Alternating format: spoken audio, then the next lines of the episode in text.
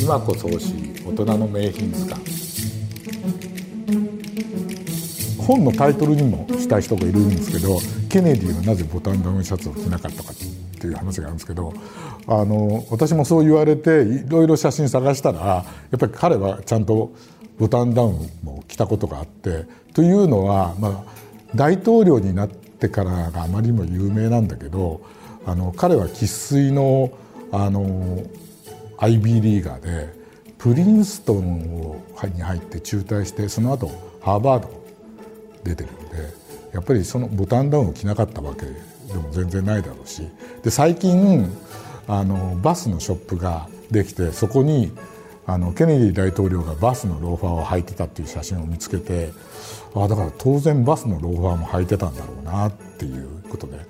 で彼はブルックスでは来たので一番有名なのは大統領を就任した時に、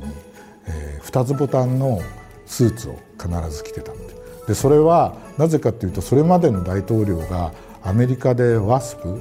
あのホワイトホワイト白人でえアングロサクソンでプロテスタントかな？の象徴として、えー、ブルックス・ブラザーズの服があって、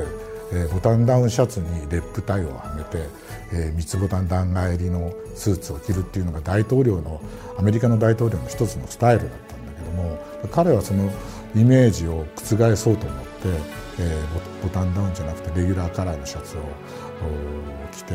でスーツもわざと2つボタンを着てでしかもまあそれは意図的にやったかどうかは分からないんですけどボタンを2つとも閉めちゃってよくこう壇上に登ってたりとかしたんですよね。でそういうイメージ戦略をきちんとやったあ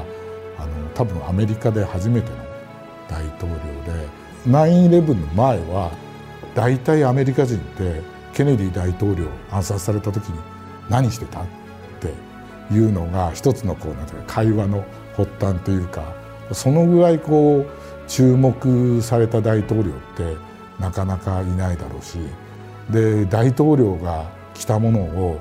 あのこういうふうにブルックスだとかバスだとかあと今日出てくるシャルベだとかカルティエだとかいまだに取り出さしてるこう大統領ってなかなかいないような気がしてやっぱりそれはアメリカにとってあの忘れがたい大統領なのかなっていうふうに思うしファッション的に見てもやっぱりあのすごい人だったんじゃないかなっていうふうに